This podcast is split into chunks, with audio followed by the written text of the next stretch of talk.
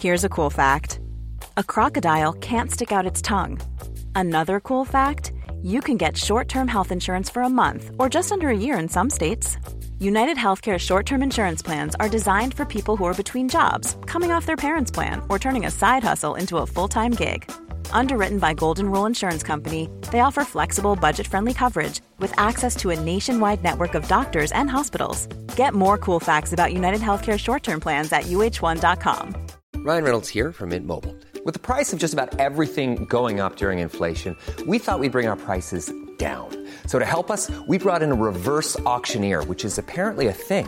Mint Mobile unlimited premium wireless. Ready to get 30, 30, bit to get 30, bit to get 20, 20, 20, bit to get 20, 20, bit to get 15, 15, 15, 15 just 15 bucks a month. So, Give it a try at mintmobile.com/switch. slash $45 up front for 3 months plus taxes and fees. Promo rate for new customers for limited time. Unlimited more than 40 gigabytes per month slows. Full terms at mintmobile.com.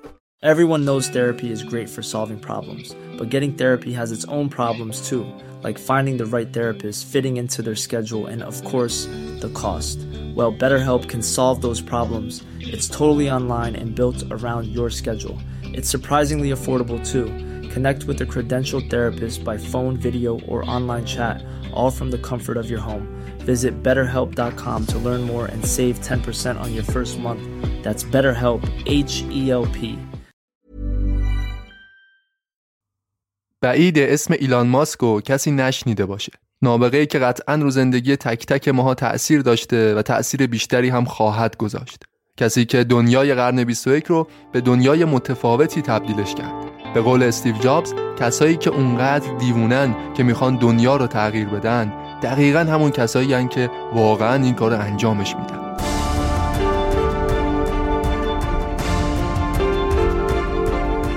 سلام اینجا پادکست مجون من. مسعودم تو هر قسمت از این پادکست یه داستان تاریخی رو برای شما تعریف می‌کنم. تلفیقی و عجین شده با موضوعات مختلف.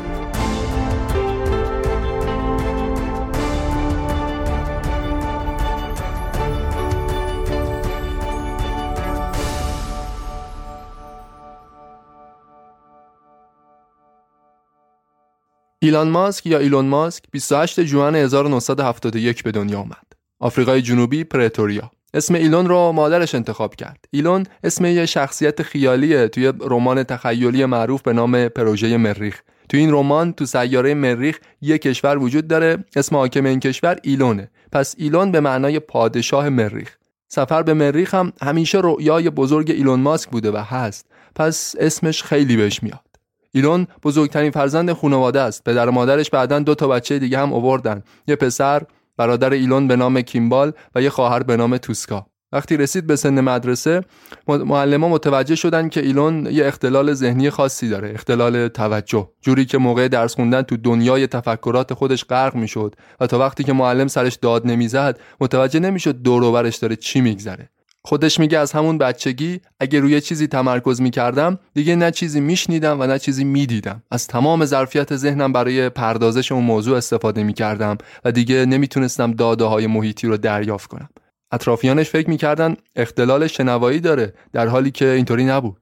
به نقل یکی از دوستاش میگه ایلون شبیه ناظری از یک سیاره دیگه بود که سعی می‌کرد زندگی اجتماعی انسانها رو یاد بگیره. ایلون آدم درونگرایی بود و برعکس خواهر و برادرش که دوستای نزدیکی داشتن هیچ دوست صمیمی نداشت. بعدها متوجه شدن یه اختلال ذهنی دیگه هم داره به نام اختلال آسپرگر. آسپرگر علائمی داره شبیه به علائم اوتیسم. افرادی که این اختلال رو دارن تو روابط اجتماعیشون دچار مشکل میشن. البته درجات مختلفی داره و اونی که ایلون بهش مبتلا بود هنوز خیلی حاد نبوده. مثلا اینطوری بود که خودش میگه وقتی دیگران در مورد یه موضوع شوخی می‌کردن من درکش نمی‌کردم. حرفاشون رو جدی می‌گرفتم. اشارات اجتماعی رو به طور کامل نمی‌تونست درک بکنه. میگه خوندن کتاب ها به من یاد داد که مردم همیشه منظورشون اون چیزی نیست که میگن. اون همیشه موضوعاتی رو ترجیح می‌داد و ازش لذت می‌برد که دقیق تر و منطقی تر بودند. مثلا مهندسی، فیزیک، برنامه نویسی پدر و مادر ایلون وقتی که ایلون 8 سالش بود از همدیگه جدا شدن. مادر ایلون تو کار مدلینگ بود و پدرش هم یه آدم پولدار پرخاشگر یه مهندس و دلال ملک که مدام مادرش رو کتک می‌زد. کلا پدر و مادرش آفریقایی تبار نبودن. اجداد پدریش از بریتانیا و اجداد مادریش هم از کانادا مهاجرت کرده بودند به آفریقای جنوبی. ایلون هم بعد از جدایی پدر و مادرش ترجیح می‌داد که با مادرش زندگی کنه. دقیقا مثل خواهر و برادرش. اما مادر ایلون چند وقت بعد با یه مرد دیگه ارتباط گرفت ناپدری که بچه ها اصلا این ناپدری رو دوست نداشتن. برای همین تو سن ده سالگی تصمیم گرفت ایلون با پدرش زندگی کنه. تصمیمی که خودش میگه بعدا به خاطر این تصمیم به شدت پشیمون شدم. برادر و خواهرش هم چند وقت بعد بهش ملحق شدن اما پدرشون اصلا رفتار مناسبی با بچه ها نداشت. مدام پرخاشگری می‌کرد و حتی بعضی وقتا کتکشون می‌زد. پدر ایلون ماسک یه آدم پرخاشگر الکلی بود و حتی بعدا کارش به جایی رسید که دختر خوندش رو حامله کرد و ازش یه بچه آورد. یه 7 سالی ایلون با همین پدر زندگی کرد. تا همین دوران نوجوانی یه بار همراه پدرش رفتن به آمریکا برای اولین بار. فلوریدا و نیویورک رو از نزدیک دیدن. ایلون برای اولین بار تو شهر بازی دستگاه بازی سکه‌ای رو دید. خیلی براش هیجان انگیز بود بازی با این دستگاه. همون موقع به خواهر و برادرش گفتش که یه روز میایم تو آمریکا زندگی می‌کنیم. خلاصه درس و مدرسه رو ادامه داد. اتفاقا تو درس اونقدری هم دانش آموز با استعدادی نبود. نمراتش معمولی بود. میانگین نمرات مدرسهش 83 از 100 بیشتر به شعبده بازی علاقه داشت. کتاب های کمیک و هیپنوتیزم. و از همه بیشتر به بازی های کامپیوتری. ایلون ساعت های زیادی از شبانه روز و میشست پای بازی های کامپیوتری بازی های سبک استراتژیک مورد علاقش بود. اولین کامپیوتر عمرش رو تو سن 11 سالگی دیده بود توی مرکز خرید. بعد از اون یه سره به پدرش گیر می‌داد می‌گفت که یه کامپیوتر برام بخر. پدرش هم معتقد بود کامپیوترها فقط به درد بازی کردن می‌خورن. هیچ فایده ای ندارن. برای همین ایلون مجبور شد پولاشو جمع کنه و اولین کامپیوتر شخصی زندگیشو خودش بخره. یه دستگاه VIC 20 همراه این کامپیوتر شخصی که خرید یه ویدئوی آموزشی 60 ساعته هم بود. برنامه نویسی بیسیک رو توضیح می‌داد. اونجا بود که ایلون برای اولین بار تو زندگیش با دنیای برنامه نویسی مواجه شد. مجذوب برنامه نویسی شد و شب و روز میشه پای کامپیوتر که زبانهای مختلف رو یاد بگیره. تو سن 13 سالگی اولین برنامه زندگیش رو نوشت. 123 خط داشت این برنامه. برنامه یه بازی کامپیوتری خیلی ساده. تو همین سن و سال یه بار توی مرکز خرید یه دستگاه بازی رو به راحتی هک کرد. ساعتها بدون اینکه پولی پرداخت کنه نشست پای اون دستگاه بازی می‌کرد. ایلون تو سال آخر دبیرستان دچار افسردگی هم شده بود. می‌خواست پدرش و آفریقای جنوبی رو برای همیشه ترک کنه. مثل خیلی های دیگه اولش سعی کرد بره آمریکا اما نتونست. شهروندی آمریکا رو بهش ندادن. برای همین رفتش به سفارت کانادا. درخواست داد یه پاسپورت کانادا بهش بدن. به خاطر اینکه مادرش اصالتا اهل کانادا بود با این درخواستش موافقت شد. 11 ژوئن 1989 دو هفته قبل از تولد 18 سالگیش آخرین شام و همراه خانوادش خورد و رفتش به فرودگاه شهر جوانسبورگ آفریقای جنوبی. مقصد هواپیمای ایلون آمریکای شمالی بود شهر مونترال کانادا. ایلون وقتی به کانادا رسید پول زیادی همراهش نبود. کلا دو هزار دلار از پدر و مادرش گرفت برای سفر به کانادا. چیزی که اونجا بیشتر از همه به دردش خورد لیست اقوام مادریش بودن تو این کشور. اقوامی که ایلون تو عمرش اونا رو ندیده بود. تا قبل از اینکه موفق بشه یکی از اقوام مادریش رو پیدا کنه چند وقتی رو تو شهر مونترال تو خوابگاه های عمومی میخوابید. بعدش رفت مزرعه یکی از اقوام مادرش اطراف مونترال. یه مدتی اونجا زندگی کرد بعدش هم رفت ونکوور. اون سالها برای اغلب مشاغل کارگری ساعتی 5 دلار می‌دادن ایلون 18 ساله هم شغل بهتری نمی‌تونست پیدا کنه. اما رفت سراغ یه شغل خیلی سخت و دشوار تمیز کردن دیگ بخار تو کارخونه چوب بری. برای این کار باید لباس های محافظ می پوشید از لوله های تاریک و باریک عبور می کرد رسوب آهکی که انتهای دیواره لوله ها بسته بود رو می سابید. ایلون حاضر شد این شغل سخت و خطرناک رو انجام بده فقط به خاطر اینکه درآمدش ساعتی 18 دلار بود. سه برابر بیشتر از بقیه جاها. بعد از چند ماه مادر و خواهرش هم اومدن کانادا. ایلون رفت به شهر مونتورنتو پیش خانواده‌اش. برادرش بعدا بهشون ملحق شد. این خانواده با اینکه درآمدشون تو جوهانسبورگ آفریقای جنوبی بد نبود ولی بازم مهاجرت کردن. حاضر شدن چند سالی رو با مشکلات مالی زندگی کنن. خود ایلون میگه اون سالا به حدی فقیر بودیم که یه بار پاکت شیر از دست مادرم افتاد رو زمین شروع کرد به گریه کردن. چون دیگه پول نداشت بره یه شیر تازه بخره. تا اینکه پاییز 1990 بالاخره وارد دانشگاه شد. دانشگاه کوینز کانادا رشته فیزیک. با برادرش با همدیگه تو همین دانشگاه درس میخوندن. سال 1992 ایلون موفق شد بورسیه تحصیلی بگیره از دانشگاه پنسیلوانیا. انتقالی گرفت سال سوم دانشگاه و تو آمریکا دیگه درس می‌خوند. رویای ایلون برای رسیدن به آمریکا بالاخره محقق شد. اما اون هنوز یه دانشجوی ساده بود. برای اینکه بتونه تو آمریکا موندگار بشه باید یه کار اساسی می‌کرد. همزمان با تحصیل شبا توی مؤسسه پژوهشی هم کار می‌کرد. یه مؤسسه پژوهشی مربوط به مایکروسافت. اون سالها یعنی دهه 80 و 90 زمانی بود که کامپیوترها و لوازم الکترونیکی به شدت مهرموم شدند. یعنی چی؟ یعنی مثلا کامپیوتر یا موبایل رو طوری طراحی می‌کردن و میساختن که دیگه هر کسی نمی‌تونست تو خونش اینا رو باز کنه قطعات داخلش رو ببینه. تا چند سال قبلش مثلا کامپیوترهای اپل رو می‌تونستی باز کنی قطعات توش رو ببینی. ولی استیو جابز سال 1984 باز کردن کامپیوترهاشو تقریبا غیر ممکن کرده بود. نوابق دهه 70 و 80 می‌تونستن مثلا یه تلویزیون برقی رو باز کنن ببینن. لامپ و ترانزیستورهای داخلش رو ببینن. ببینن که یه برد الکترونیکی چطور کار می‌کنه. اما تو دهه 90 دیگه خبری از این ماجرا نبود. برای همین از این زمان به بعد دیگه خیلی از آدمای با استعداد به جای اینکه مجذوب دنیای سخت افزار بشن رفتن سراغ نرم افزار. برنامه نویس شدن. ایلون ماسک ولی متفاوت بود. به همون اندازه که به دنیای نرم افزار و برنامه نویسی علاقه داشت به همون اندازه دلش می‌خواست بوی شیرین لحیمکاری فلزات رو حس کنه. این همون تفاوتی بود که ایلون رو با خیلی از نخبه های زمانه خودش متمایز می‌کرد. بعد یه مثال جالب تو همین زمینه براتون بگم. اون زمان ایلون ماسک ماشین خودش یه BMW 4 دنده بود. ایلون تونست تو تعمیرگاه خودش گیربکس ماشین رو باز کنه یه دنده دیگه بهش اضافه کنه یه BMW 5 دنده تولید کرد. خودش میگه رو دنده 5 که میذاشتی سرعتش فوق العاده می‌شد.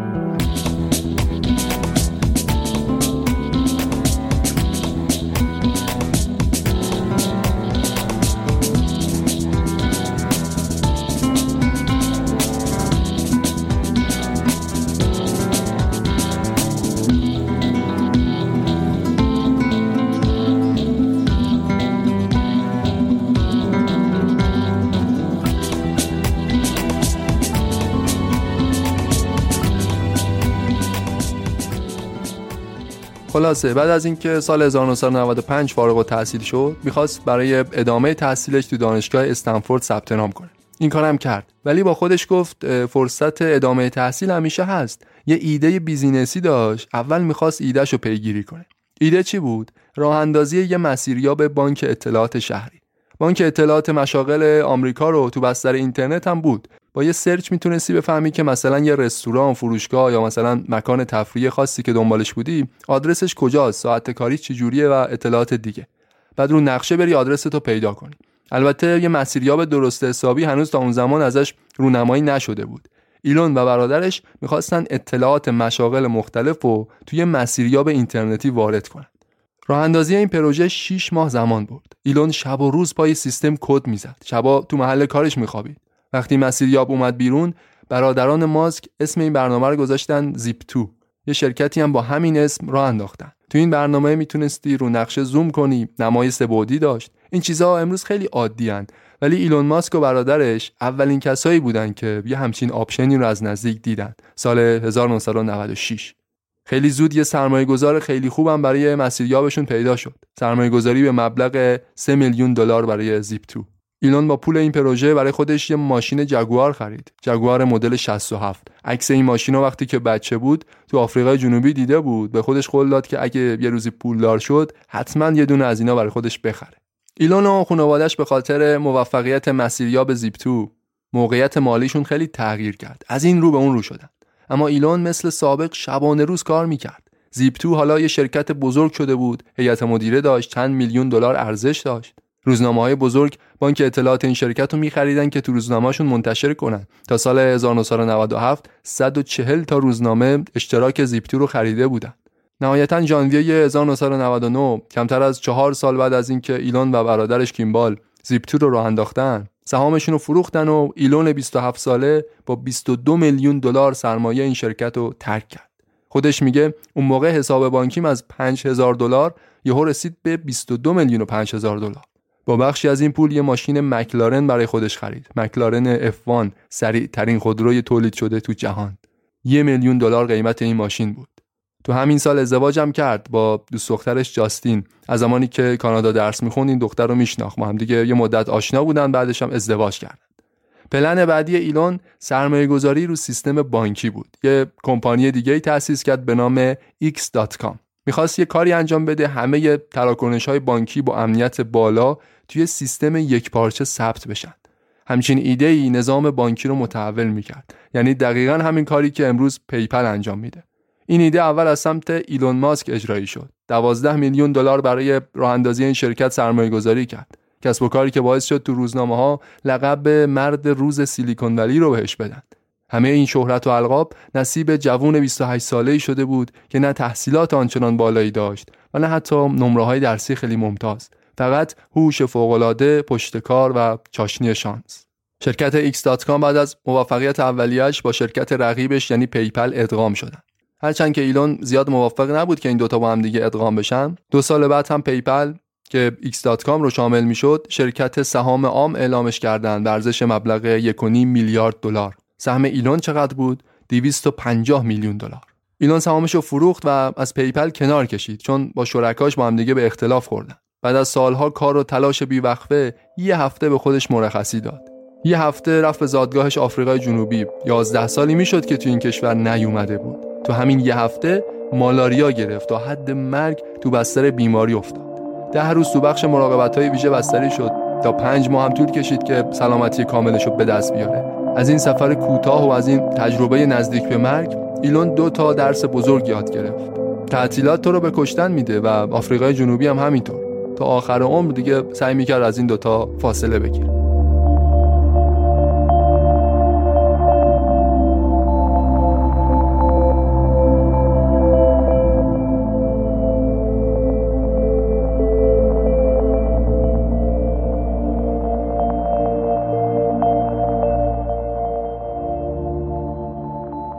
بعد از بهبودی کامل تصمیم گرفت بره به سمت یکی از رویاهای قدیمیش یعنی ساخت موشک به سفر به کره مریخ. ایلون واقعا قصد داشت یه موشک بسازه. ایده ای که زمینه‌ساز تأسیس یکی از مهمترین شرکت هایی شد که حیات بشر رو تو قرن 21 متحول می‌کنه یعنی شرکت اسپیس ایکس. هزینه ساخت موشک خیلی زیاده مگه اینکه وابسته به دولت باشی. مثلا ناسا که اونم خود ایلون میگه رفتم تو سایتشون ببینم برای سفر به کره مریخ چه برنامه ای دارن؟ فهمیدم که تقریبا هیچ برنامه ای ندارن. چون سال 1969 یه بار رفته بودن کره ما میگه احساس می‌کردم سفر به کره مریخ هم خیلی زود باید محقق بشه. اما ناسا هیچ برنامه برای این کار نداشت. ایلون میگه وقتی اینو فهمیدم خیلی شوکه شدم. آمریکایی از وقتی که پا روی کره ماه گذاشتن مأموریت های فضاییشون تقریبا متوقف شده بود. این تفکر که فناوری خود به خود پیشرفت می‌کنه کاملا اشتباهه. فناوری فقط در صورتی پیشرفت می‌کنه که افراد زیادی برای بهبودش تلاش کنند. مصریان باستان نحوه ساخت اهرام مصر رو فهمیدن اما این دانش از بین رفت. مشابه همین اتفاق برای رومیان باستان افتاد. آیا ممکن بود این اتفاق برای آمریکا هم بیفته؟ ایلون برای راه اندازی کمپانی جدیدش رفت به لس آنجلس. همون سال یعنی 2002 رسما شهروند ایالات متحده هم شده بود. اولش سعی می‌کرد یه موشک قدیمی کار کرده از روسیه بخره. یه سفر کاری رفت مسکو با چند تا تاجر روسی مذاکره کرد. ولی تاجرای روسی خیلی دندونگرد بودن قیمتهای گزاف بهش پیشنهاد می‌دادند. در حد 20 میلیون دلار. ایلون هم میگه من پشیمون شدم برگشتم آمریکا. گفتم هر طوری که شده موشک فضاپیما رو خودم باید تولیدش کنم. اما کار پرهزینه ای بود ریسک بالایی هم داشت. ممکن بود موشک موقع پرتاب منفجر بشه و میلیون ها دلار سرمایه و زحمت چندین سالشون به هدر بره. اما ایلون تصمیم گرفت این ریسک رو انجامش بده. برای تولید موشک فضاپیما سال 2002 شرکت اسپیس ایکس رو پایه‌گذاری کرد. تو همین سال با اولین تراژدی عمرش هم مواجه شد. فرزند تازه متولد شدهش از دنیا رفت به خاطر سندروم مرگ ناگهانی نوزاد. همسرش جاستین به خاطر این قضیه آسیب خیلی شدیدی بهش وارد شد. به هر حال به هر سختی که بود اسپیس ایکس رو راه انداخت و هدفش هم این بود که تا سپتامبر سال بعدش اولین موشک رو پرتاب کنه. می‌گفت مأموریت ما اینه که حیات بشر رو چند سیاره ای کنیم. اولین موشک اسپیس ایکس که ساخته بودن مارس 2003 اسمش رو گذاشتن فالکون یک. 70 درصد قطعات فالکون یک رو خودشون ساخته بودن. پنتاگون وزارت دفاع آمریکا برای خرید فالکون یک یه قرارداد 3.5 میلیون دلاری باشون بست. ایلون برای اینکه افکار عمومی رو متاثر کنه برای نمایش قدرتش موشک به ارتفاع ساختمون هفت طبقه ای رو از راه زمینی آورد به واشنگتن. همون موشکی رو که می‌خواست به پنتاگون بفروشه. اونم با یه بارکش مخصوص که خودشون ساخته بودن. وگرنه حمل موشک از راه زمینی اصلا کار آسونی نیست. سال 2008 اما سال بحرانهای زندگی ایلون بود.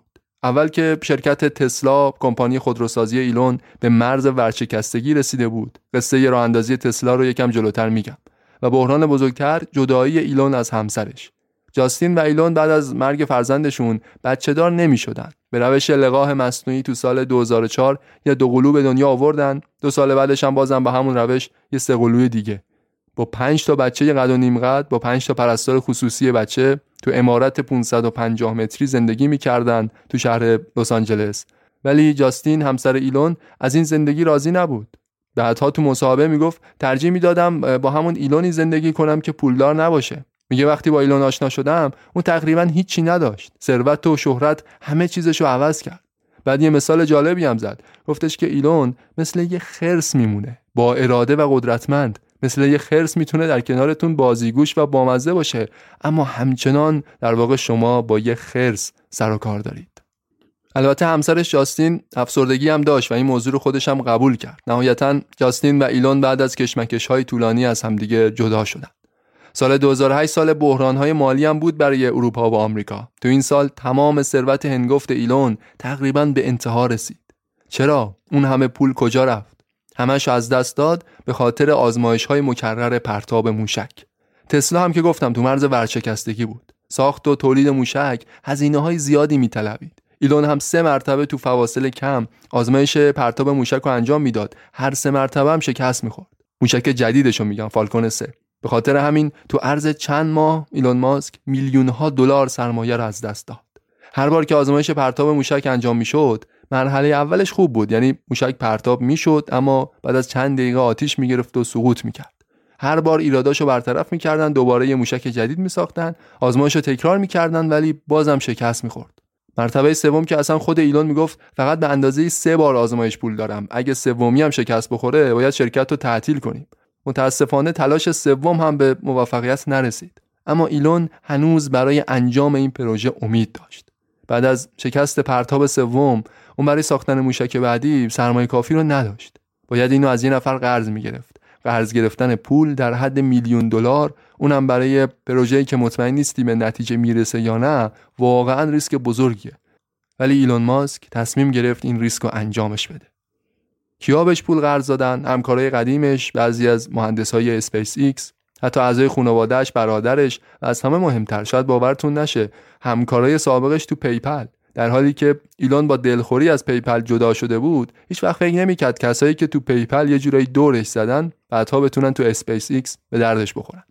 خلاصه به هر ضرب زوری که بود سرمایه لازم برای آزمایش موشک چهارم رو فراهم کردن. موشک ساخته شد اونم به فاصله فقط 6 هفته. اگه آزمایش چهارم هم شکست می‌خورد این به معنای پایان اسپیس ایکس بدهکاری میلیون دلاری ایلون ماسک و مهمتر از همه به معنای این بود که سفر به فضا ایدش نمی‌تونه دست کارآفرین های بخش خصوصی باشه.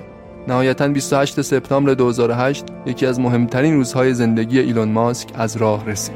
همه چیز برای پرتاب چهارم مهیا بود. موشک روی سکوی پرتاب قرار گرفت و ایلون هم تو اتاق فرمان چشم از مانیتور جدا نمی‌کرد. سکوت همه جا را فرا گرفته بود و شمارش معکوس پرتاب آغاز شد. مثل دفعات قبلی مرحله اول پرتاب خوب بود ولی تو مرحله دوم بعد از خروج از جو زمین طبق برنامه موتور خاموش شد و محتویاتش تو مدار مورد نظر قرار گرفت. درست 9 دقیقه بعد از پرتاب. 9 دقیقه ای که شاید پر استرس ترین دقایق زندگی ایلان بود. آزمایش با موفقیت کامل به نتیجه رسید.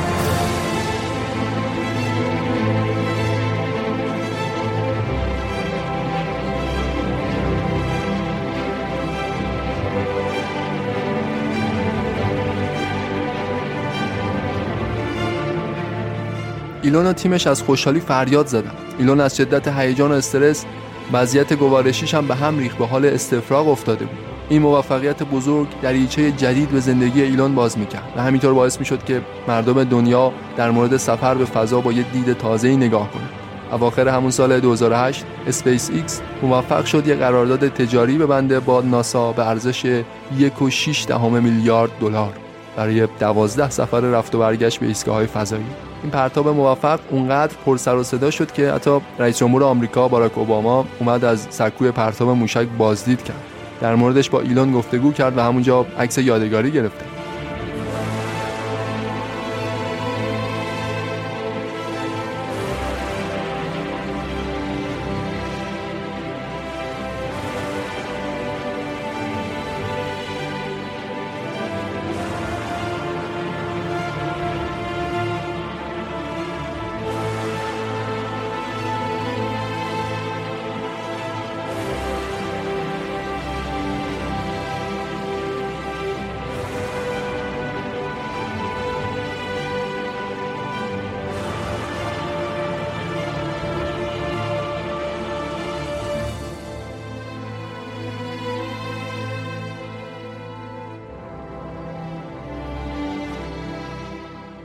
همزمان با این اتفاقات ایلون ماسک دوباره ازدواجم کرده بود با یه بازیگر انگلیسی مشهور به نام تلولا رایلی.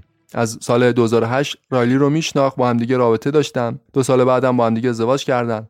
ماه اصل رفتم پاریس. زندگی مشترکشون درست زمانی بود که ایلون به خاطر مشغله کاری به شدت سرگرم کار شده بود و وقت زیادی هم نداشت که با خانواده صرف کنه. برای همین همسرش رایلی دو سال بعد از زندگی مشترک ازش طلاق گرفت. ازدواج بعدی ایلون دوباره با همین خانم رایلی بود از سال 2013 تا 2016 رایلی آخرین زنی بود که ایلون زندگی مشترک زناشویی رو باهاش تجربه کرد.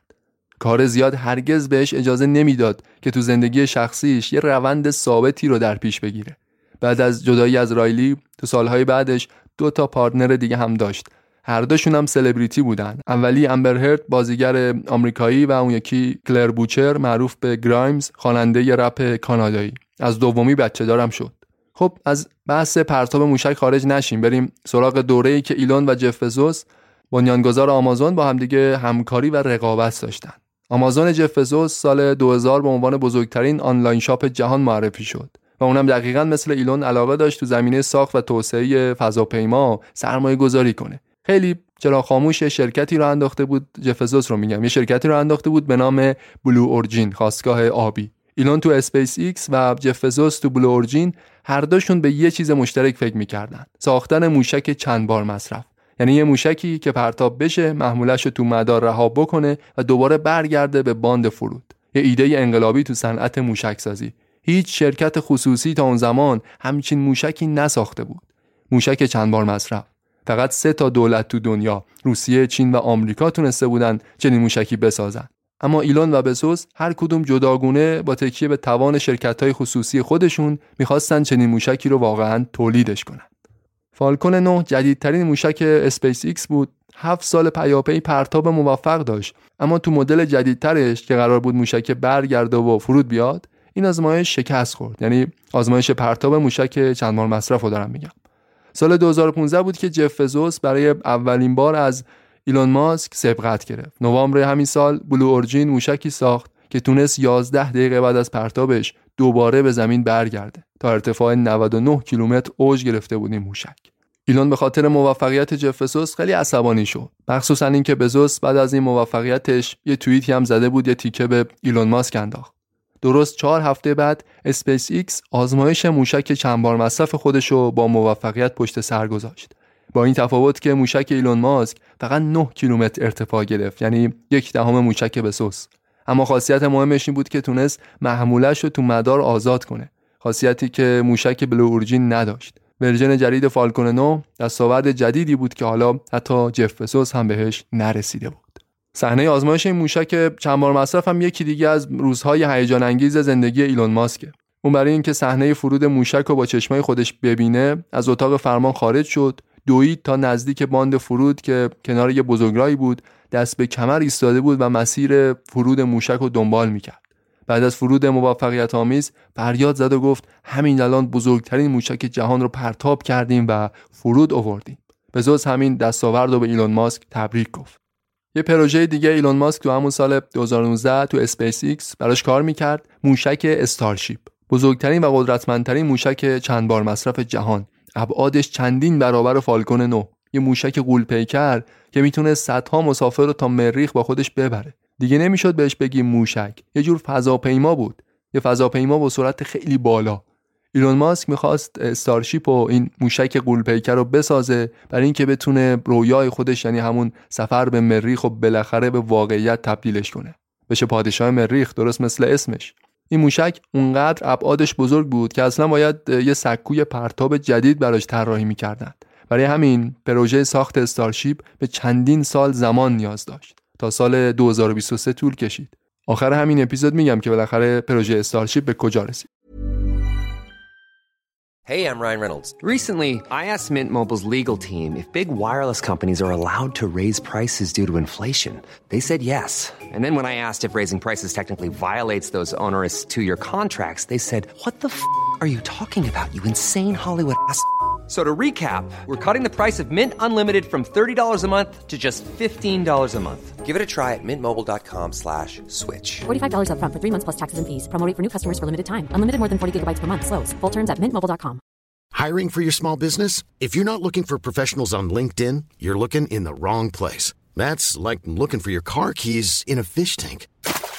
LinkedIn helps you hire professionals you can't find anywhere else, even those who aren't actively searching for a new job but might be open to the perfect role. In a given month, over 70% of LinkedIn users don't even visit other leading job sites. So start looking in the right place. With LinkedIn, you can hire professionals like a professional. Post your free job on linkedin.com slash people today. But I, I do wonder today, like, if Nikola Tesla applied to Tesla, would we even give him an, an interview? I'm not sure we would. You know, it's like it was like you know, we should obviously. Um, so uh, you know that does concern me. Like I think we, we could do a better job of um, of, of vetting resumes, and, and really we're just looking for evidence of exceptional ability, like not whether somebody graduated from a particular school or whatever, um, but like just three bullet points, uh, evidence of exceptional ability. خب تا اینجا هرچی که گفتیم بیشتر در مورد پروژه های موشک سازی بود. ولی خب همونطور که می‌دونید ثروت هنگفت ایلون ماسک بیشترش مربوط میشه به فعالیت های دیگه. ایلون ماسک یکی از بزرگترین کمپانی های خودروسازی جهان رو داره به نام تسلا. از همون اوایل سال 2003 همونطور که ساخت موشک و سفر به مریخ رویای ایلون بود یه آرزوی دیگه هم داشت ساختن یه اتومبیل برقی با کیفیت و بسیار پرسرعت. تا اون زمان خودروهای برقی تو بازار بودن اما خیلی ضعیف بودن نسبت به ماشینای بنزینی. تصور مردم از خودروی برقی ماشینی بود که تو زمین گلف ازش استفاده می‌کردند ولی ایلون به همراه چهار نفر دیگه یه شرکت خودروسازی پایگذاری کرد اواسط 2003 به نام تسلا موتورز. هدف اصلیشون این بود ساختن سریعترین خودروی برقی جهان که بتونه با بهترین خودروهای فراری رقابت کنه. تسلا قرار بود متحول کننده ترین کمپانی خودروسازی جهان باشه. با اینکه ایلون ماسک سرمایه گذار اصلی بود تو کمپانی تسلا رئیس هیئت مدیره هم بود اما یه نفر دیگر رو به عنوان بنیانگذار تسلا می‌شناسن. مارتین ابرهارد یکی دیگه از کارآفرینای سیلیکون ولی که انصافا هم نقش مهمی داشت تو کمپانی تسلا ولی سرمایه گذاری اصلی رو حدود 6.5 میلیون دلار ایلون ماسک انجامش داده بود و تصمیمات اصلی رو هم خودش می‌گرفت. ایلون و ابرهارد هر دو خودشون رو بنیانگذار اصلی تسلا می‌دونستند و تا آخر هم سر این موضوع به توافق نرسیدن. خلاصه کمپانی تسلا جولای 2006 از خودروی مدل رودستر خودش رونمایی کرد. همه رو متحیر کرد. یه خودروی برقی که تو مدت فقط چهار ثانیه سرعتش از صفر به 100 می‌رسید. ایلون تو سخنرانیش در مورد این خودرو گفته بود که ماشینای برقی که تا حالا ساخته شدن همشون مزخرف بودن. کمپانی تسلا داره تلاش می‌کنه تا خودروهای برقی برای تولید انبوه بسازه و این خب کمک خیلی بزرگی بود در جهت بهبود شرایط محیط زیست. ایلان حتی می‌خواست برای شارژ کردن ماشین های تسلا یه سری ایستگاه های مخصوص تو سراسر ایالات متحده و کشورهای دیگه بسازه و تو چند سال آینده هم همین کارو کرد. روزنامه واشنگتن پست در مورد خودروی رودستر نوشته بود که این ماشین اسپورت 100 هزار دلاری بیشتر شبیه فراری تا پریوس. نیویورک تایمز در مورد رودستر یه مقاله معروف منتشر کرد با این عنوان از صفر تا 100 در چهار ثانیه. اما تولید سریعترین خودروی برقی جهان برای تسلا به این به معنای موفقیت کامل نبود. ایلون و همکارانش باید می‌تونستن هزینه های تولید این ماشین رو کاهش بدن. تولیدش رو بهینه کنن که بتونن به تعداد انبوه از این خودرو بسازن و با یه قیمت منطقی تو بازار ارزش کنن. قیمتی که برای اکثر مشتریا قابل پرداخت باشه. تا اون موقع فقط سلبریتی ها و آدمای خیلی پولدار می‌تونستن رودستر بخرن. رودستر فقط یه دستاورد بود. هزینه تولیدش چیزی حدود 50 هزار دلار برآورد می‌شد. این رقم تا اواسط 2008 به خاطر بحران مالی رسید به 110 هزار دلار. این نشون می‌داد که تولید انبوه رودستر تقریبا غیر ممکنه. اونا باید ماشین رو با ضرر تو بازار میفروختن. یعنی هزینه های تولید ماشین حتی از قیمت نهایی محصول بیشتر شده بود. اینطور بود که تسلا هم مثل خیلی از خودروسازهای نوظهور دیگه به مرز ورشکستگی رسید. حتی ابرهارد کسی که خودشو بنیانگذار این شرکت می‌دونست استعفا داد از مجموعه تسلا جدا شد. ایلون و همکارانش تو اداره شرکت تسلا حسابی به مشکل خوردند. حتی حقوق کارمنداشون رو به زور می‌تونستن پرداخت کنند. این مشکلات از نظر زمانی میشه دقیقا مصادف با همون موقعی که آزمایش های پرتاب موشک فالکون 3 پشت سر هم داشت شکست می‌خورد. یعنی شرکت اسپیس ایکس دقیقا مثل تسلا تو همین زمان اصلا شرایط خوبی نداشت. قصهش رو تعریف کردم گفتم اسپیس ایکس نجات پیدا کرد و مسیر موفقیت رو در پیش گرفت. اما تسلا همچنان تا پایان سال 2008 تو شرایط نزدیک به ورشکستگی بود. ایلان میگه اون موقع قبل از موفقیت آزمایش چهارم خیلی از دوستام بهم این پیشنهاد می‌کردن می‌گفتن از بین اسپیس ایکس و تسلا یکی رو انتخاب کنم. می‌گفتن اگه بخوام پولمو نصف کنم هر دو رو نجات بدم ممکنه باعث بشم که هر دوشون نابود بشن. ولی اگه همه سرمایه رو روی یکی متمرکز کنم احتمالش زیادتر که موفق بشم. ولی میگه برای من یعنی برای ایلون تسلا و اسپیس ایکس مثل بچه هام بودن. نمی‌تونستم از بینشون یکی رو انتخاب کنم. مثل این بود که غذا رو به اتمام باشه و یه مادر بخواد غذای یه بچه رو قطع کنه همه غذا رو بده به یه بچه دیگهش شاید منطقی باشه اما هیچ کس در مورد بچه هاش همچین تصمیمی نمی‌گیره. پس منم انتخاب کردم که هر دو رو نجات بدم. شرکت تسلا اوایل سال 2009 یه وام 460 میلیون دلاری گرفت از وزارت نیرو. تو می همین سال یه کمپانی دیگه اومد رو تسلا سرمایه گذاری کرد. به خاطر این دوتا اتفاق شرایط خیلی بهتر شد. ایلون خودش میگه که اگه به خاطر این اتفاقات نبود اگه رو تسلا سرمایه گذاری نمی کردن ما همون سال 2009 نابود می شدیم. کم کم به جز رودستر ایلون برای تولید مدل های دیگه هم به فکر افتاد. ماشین های کاربردی تر که بتونن به تولید انبوه برسند. مثلا یه سدان 14 با قیمت حدود 60 هزار دلار که معروف شد به مدل S. ایلون ماسک با ابتکار خاص خودش تسلا رو به یکی از معتبرترین شرکت های خودروساز جهان تبدیلش کرد. تسلا که اواخر 2008 با ورشکستگی کامل فاصله ای نداشت به فاصله کمتر از 18 ماه پردرآمدترین شرکت نوپای آمریکا لقب گرفت. 2000 نفر کارگر و کارمند فعال داشت. سال 2012 مجله موتور ترند مدل اس تسلا رو به عنوان خودروی سال انتخابش کرد. عنوانش این بود مدل اس برنده غیرمنتظره اثباتی بر اینکه آمریکا هنوز هم می‌تونه چیزهای عالی بسازه. این اولین بار بود که این جایزه به خودروی برقی تعلق می‌گرفت. اینا تو شهرهای دیگه کالیفرنیا و تو شانگهای چین شعبه های دیگه از کارخونه تسلا رو راه اندازی کرد بعدش هم تو سال 2019 بزرگترین کارخونه تسلا رو ساخت تو ایالت تگزاس که جالبه مسئول راه اندازی این کارخونه یه مهندس ایرانیه یکی از آدمای مهم دوروبر ایلون ماسک به نام امید افشار. تا سال 2018 هم تولید مدل اس تسلا رسید به 5000 خودرو در هفته. ارزش سهام تسلا به بیشترین مقدار خودش رسیده بود. ارزش کل سهام این شرکت تا سال 2022 رسید به یه چیزی حدود یک تریلیون دلار. یعنی از لحاظ دلاری ارزشمندترین دارایی ایلون ماسک ارزشمندترین دارایی ثروتمندترین پولدار جهان در مورد کمپانی تسلا تو اپیزود بعدی صحبت های بیشتری هم خواهیم داشت. Once you said you want to die on Mars, why? I, I don't, to be clear, I don't want to die on Mars. um, it's, it's like if, I mean, we're all going to die someday. And if you're going to pick some place to die, then why not Mars? Okay. You know, if, if we're born on Earth, why not die on Mars? Seems like maybe it'd be, be kind of exciting. But so I, I, I think given the choice of dying on Earth or dying on Mars, I'd say, yeah, sure, I'll die on Mars. Um, but it's not some kind of Mars death wish. Um, خب میرسیم به بحث شیرین هوش مصنوعی. ایلون از سالها پیش همیشه در مورد خطر هوش مصنوعی برای بشر نگران بود. از این نگران بود که یه روز AI از انسان سبقت بگیره و بتونه به یه بحران خطر آفرین برای بشر تبدیل بشه. توی همایشی سراحتا گفته بود بزرگترین تهدید علیه موجودیت ما احتمالا هوش مصنوعیه. جمله‌ای که تو رسانه‌های مختلف بازتاب خیلی زیادی پیدا کرد. یا مثلا توی جای دیگه گفته بود که ماشین ها می‌تونن از ما پیشی بگیرن و با انسان ها مثل حیوان خونگی رفتار کنن. با این حال اما ایلان ماسک تصمیم گرفت تو زمینه هوش مصنوعی هم سرمایه گذاری کنه به قول خودش می‌گفت بهترین دفاع در برابر سوء استفاده از هوش مصنوعی اینه که تا حد امکان به افراد بیشتری دسترسی بدیم برای کنترل هوش مصنوعی. و همچنین ربات ها رو به انسان وابسته کنیم. تو این راستا یه شرکتی تأسیس کرد سال 2015 برای رقابت با گوگل به نام Open AI یه شرکت خیلی کوچیک open source اما تا زمانی که ایلون تو این شرکت حضور داشت تو سطح جهانی به دستاورد خاصی نرسید. اسم اوپن ای آی تازه اوایل 2023 بود که به خاطر رونمایی از چت جی پی تی سر زبونا افتاده بود. زمانی که دیگه ایلون ماسک با اوپن ای آی ارتباطی نداشت. ایلون همون اوایل تأسیس این شرکت پیشنهاد داده بود که اوپن ای آی و تسلا اینا بیان با همدیگه ادغام بشن. شرکاش این پیشنهاد رو قبول نکردن. ایلون هم ازشون جدا شد.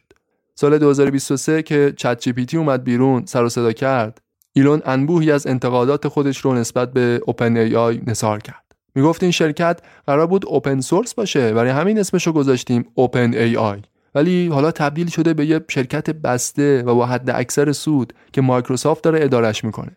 می‌گفت ابزار هوش مصنوعی قوی ترین ابزاریه که بشر تونسته خلقش کنه و متاسفانه این ابزار افتاده دست یه سری شرکت انحصاری بی‌رحم مدیر عامل اوپن ای آی پیشنهاد کرد ایلون سهام این شرکت رو بخره اما قبولش نکرد. در عوض رفت برای رقابت شرکت خودش رو انداخت تو زمینه هوش مصنوعی به نام XAI این یعنی اینکه ایلون تو سال 2023 6 تا شرکت بزرگ رو اداره می‌کنه.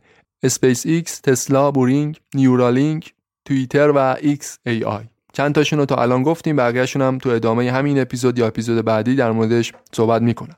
بازم از ربات ها و هوش مصنوعی بگم. یادتونه گفتم ایلون هدفش اینه که ربات ها رو به انسان وابسته کنه. شاید هیجان انگیزترین فعالیتش هم همینه. ساختن ریز تراشه که مغز انسان رو به کامپیوتر وصل می‌کنه.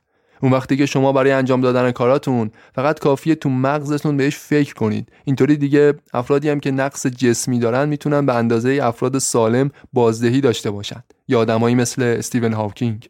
ایلون اسم این ریز تراشه رو که به بدن انسان متصل میشه اسمشو گذاشته نیورالینک. حتی یه شرکت جدیدم با همین اسم تو سال 2016 راه اندازی کرد که به صورت اختصاصی روش کار کنند. اولین بار چه زمانی بود که این ایده به ذهنش رسید؟ اینکه ریز تراشه تولید کنه.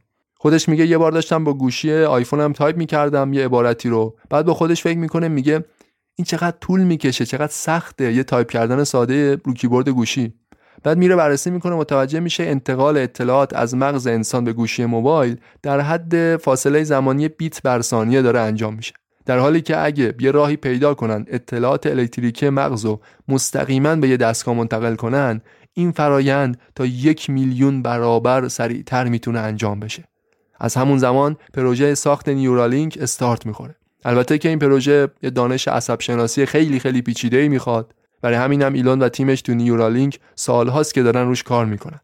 اولین بار سال 2021 شکل اولیه این تراشه رو رو مغز میمون امتحانش کردن. ویدیوش حتی تو یوتیوب هم منتشر شد. اما معلومه که سالها فاصله داره که بخواد زندگی بشر رو متحول کنه. یه بخش دیگه از فعالیت ایلون ماسک تو زمینه هوش مصنوعی مربوط میشه به ربات انسان نما رباتایی که نه فقط یه کاریو از روی برنامه‌ای که بهشون دادن انجامش بدن نه. ساختن رباتایی که بتونن فکر کنن آموزش ببینن و یاد بگیرن. یعنی رباتایی که خودشون برای خودشون برنامه بنویسن. در عین حال به بشریت هم آسیبی نرسونند اولین ربات انسان نما که تشکیلات ایلون ماسک ارائهش کرد اسمش این بود اپتیموس. 19 آگوست 2021 رونمایی شد. اپتیموس قدش 170 سانتی متر بدون جنسیت می‌تونه بدون استفاده از دستورالعمل با مشاهده کردن کارهای مختلف رو یاد بگیره و انجامش بده. تولید انبوه چنین ربات‌هایی بدون ترتیب می‌تونه حتی نظام اقتصادی رو متحول کنه. البته هنوز خطاهای خیلی زیادی داره هنوز دارن رو نسخه‌های پیشرفته ترش کار می‌کنن. چند وقت بعد ایلون ماسک تصمیم گرفت هوش مصنوعی رو تو صنعت خودروسازی هم وارد کنه. اصلا به خاطر همین بود که می‌خواست اوپن ای آی با تسلا ادغام بشه. ترکیب ای آی با تسلا چی میشه؟ ماشین تمام اتوماتیک بدون راننده اتومبیل خودران. شرکت گوگل برای اولین بار اتومبیل خودران تولید کرده بود که می‌تونست با استفاده از لیزر ردیابی تا یه حدی بدون راننده حرکت کنه. ولی ایلون فقط به طراحی محصول اهمیت نمی‌داد. تو فکرش این بود که هر چیزی اگه می‌سازه بتونه به تولید انبوه برسونتش. یه ماشینی که با استفاده از دوربین ها حسگرهای صوتی، سنسور تشخیص نور و فاصله و صدها تکنولوژی فوق پیشرفته دیگه بتونه با خیال راحت با خطای خیلی کم در حد صفر بتونه بدون راننده ساعتها تو مسیر حرکت کنه و آدما رو به مقصد برسونه. مثل همه پروژه های دیگه ایلون ماسک طراحی اتومبیل خودران هم یه محصول پیشرو و انقلابی محسوب میشه. از سال 2016 به بعد هر سال تقریبا تو هر مصاحبه ای ایلون ماسک وعده این رو میده که همچین اتومبیلی ظرف یکی دو سال آینده به تولید انبوه می‌رسه. یکی دو سال میگذره دوباره توی مصاحبه جدید ایلون ماسک میگه که نه هنوز یکی دو سال دیگه کار داره. تسلا قرار خودرویی بسازه که بدون کوچکترین دخالت انسان خودش رو برونه. یه همچین ماشینی رو میشه به عنوان تاکسی هم ازش استفاده کرد. ایلون اسمشو گذاشته ربات تاکسی یه پروژه بزرگی که کمپانی تسلا اگه بتونه بسازتش و به تولید انبوه برسونه قطعا یه دستاورد مهمیه برای ایلون ماسک و شرکت تسلا. به گفته خودش می‌تونه حتی ارزش این شرکت رو تا 10 تریلیون دلار افزایش بده. اولین بار تازه تو سال 2023 تسلا اولین خودروی تمام اتوماتیکش رو بدون راننده آزمایش کرد. خود ایلون تو این ماشین نشسته بود اما رانندگی نمی‌کرد. همکاراش و مهندسان تسلا هم صندلی عقب بودن. هوش مصنوعی این ماشین چطور کار می‌کرد؟ همونطور که گفتم این هوش مصنوعی برنامه از پیش تعیین شده نداشت بلکه آموزش می‌دید. چطوری؟ به وسیله راننده های ماشین های تسلا تو سراسر جهان. دو میلیون خودروی تسلا تو کشورهای مختلف جهان وجود داره. همشون مسیریاب دارن دیگه. موقع رانندگی ویدیو هم می‌گیرن. اون وقت مهندسای تسلا از همین ویدیوهای ضبط شده استفاده می‌کنن برای آموزش هوش مصنوعی ماشین خودران تا ابتدای 2023 بیشتر از 10 میلیون فریم ویدئوی ضبط شده از مشتریای تسلا مورد تجزیه و تحلیل قرار گرفت. برای ساختن ماشینای بدون راننده. اولین نسخه یه ماشین رو گفتم خود ایلون آزمایش کرد. رفت تو ماشین نشست از پارکینگ دفتر مرکزی تسلا اومد بیرون و بعدش ایلون دستش رو از روی فرمون برداشت. اولش همه کسایی که تو ماشین بودن میترسیدن اما ایلون خیلی خونسرد بود. این ماشین 25 دقیقه تو اتوبان خیابونای مختلف حرکت می‌کرد بدون اینکه به آبری برخورد کنه حیوان خونگی رو زیر بگیره و بدون اینکه حتی ایلون دست به فرمون بزنه. تو برنامه حرکت این ماشین می‌شد مداخله کرد. یعنی هر جایی که فکر می‌کنی داره اشتباه می‌کنه فرمونه به چرخونی گاز بدی ترمز بگیری. اما ایلون میگه حرکت این ماشین حتی از چیزی که من می‌خواستم رانندگی کنم خیلی بهتر بود. و این یعنی چیزی که ما ساختیم شبکه عصبی انسان رو شکست داد.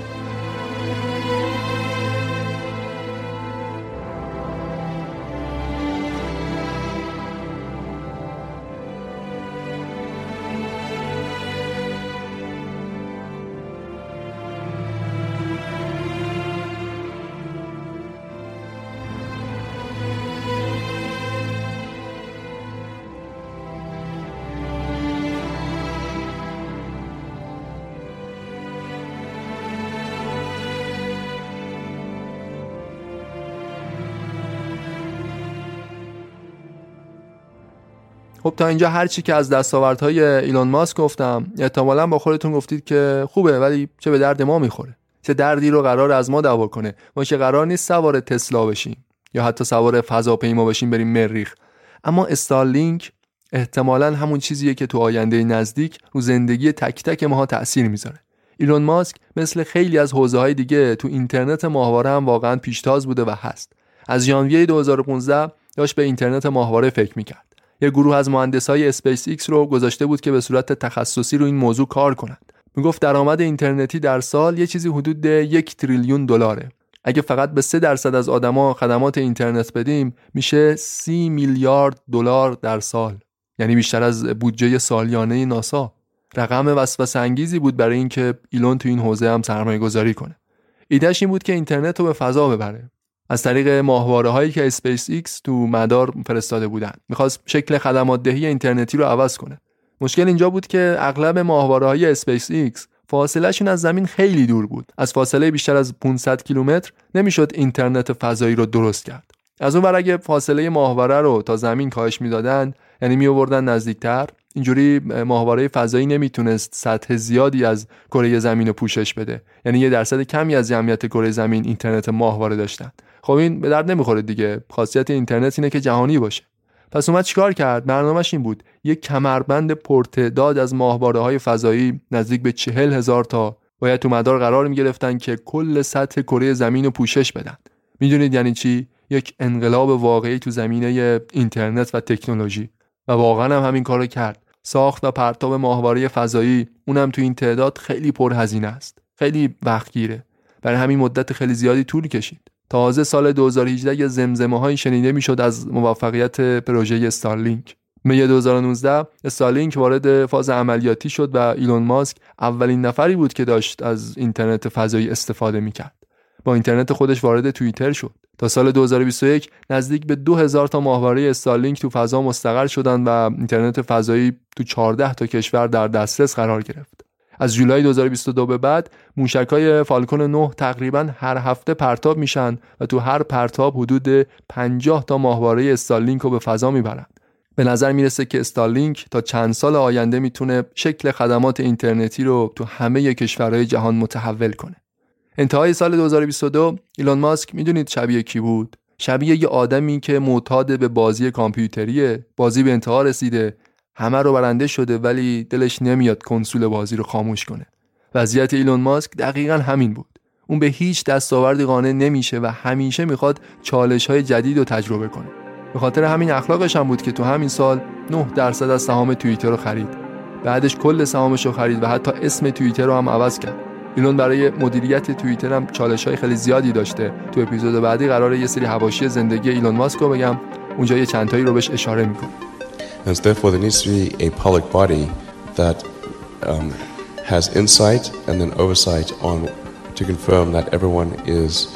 uh, developing AI safely. Um, this is extremely important. Um, I think the danger of AI is much greater than the, the, the danger of nuclear warheads by a lot. Um, and nobody would suggest that.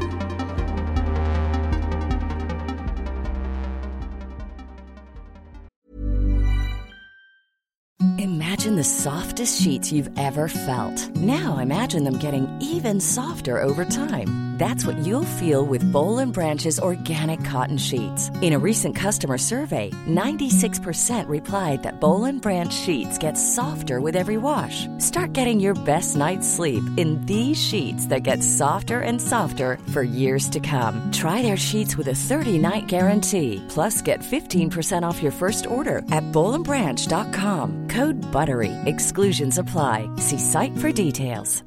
Hi, I'm Daniel, founder of Pretty Litter. Cats and cat owners deserve better than any old fashioned litter. That's why I teamed up with scientists and veterinarians to create Pretty Litter. Its innovative crystal formula has superior odor control and weighs up to 80% less than clay litter. Pretty Litter even monitors health by changing colors to help detect early signs of potential illness. It's the world's smartest kitty litter.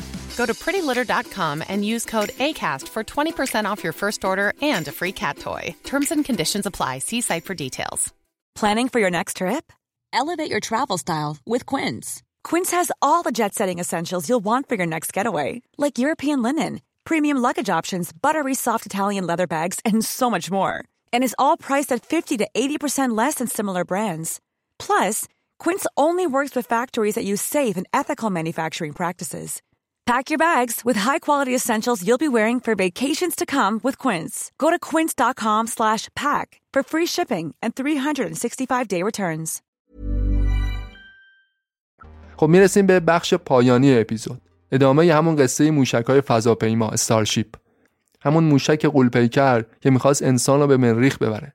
بین همه این دستاوردهای زندگی ایلون ماسک به عقیده خودش مهمترین چیزی که می‌تونه برای بشریت بسازه استارشیپه. سفر به کره مریخ چند سیاره کردن حیات ایلون فکر می‌کنه تمدن بشری به زودی تو کره زمین به انتها می‌رسه و باید به فکر یه جای دیگه بود. برای همین سالها وقت گذاشت سالها هزینه کرد تا موشک استارشیپ رو بالاخره بسازه. برای ساخت این موشک گفتم یه سکوی پرتاب اختصاصی طراحی کردن. 20 آوریل 2023 قرار شد اولین موشک استارشیپ پرتاب بشه. شاید مهمترین روز زندگی ایلون ماسک. تو روز این آزمایش ایلون با هیجان و استرس زیاد و البته با اعتماد به نفس همیشگی ساعت 4 و نیم صبح تو اتاق فرمان حاضر شد. همه کسایی که اونجا بودن رو تیشرتشون نوشته بود مریخ را اشغال کنید. حتی جانان نولان یه فیلمساز معروف آمریکایی اومده بود اونجا که از این آزمایش فیلم مستند تهیه کنه.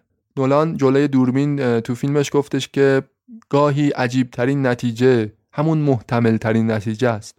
بالاخره موشک پرتاب شد و بلافاصله ایلون رفت تو بالکن که صدای قررش شدید حاصل از پرتاب موشک رو بشنوه.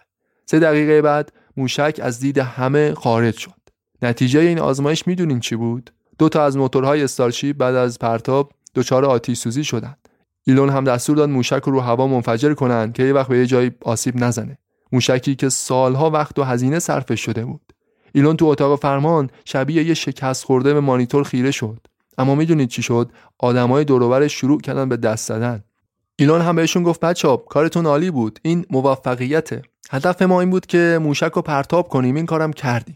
خیلی مشکلات ممکنه پیش بیاد. اونم برای بار اول. شعارش این بود. ریسک کن با منفجر کردن یاد بگیر اصلاح کن و تکرار کن. برای همین انفجار استارشیپ تو آوریل 2023 برای ایلون ماسک اصلا شبیه به یه شکست نبود.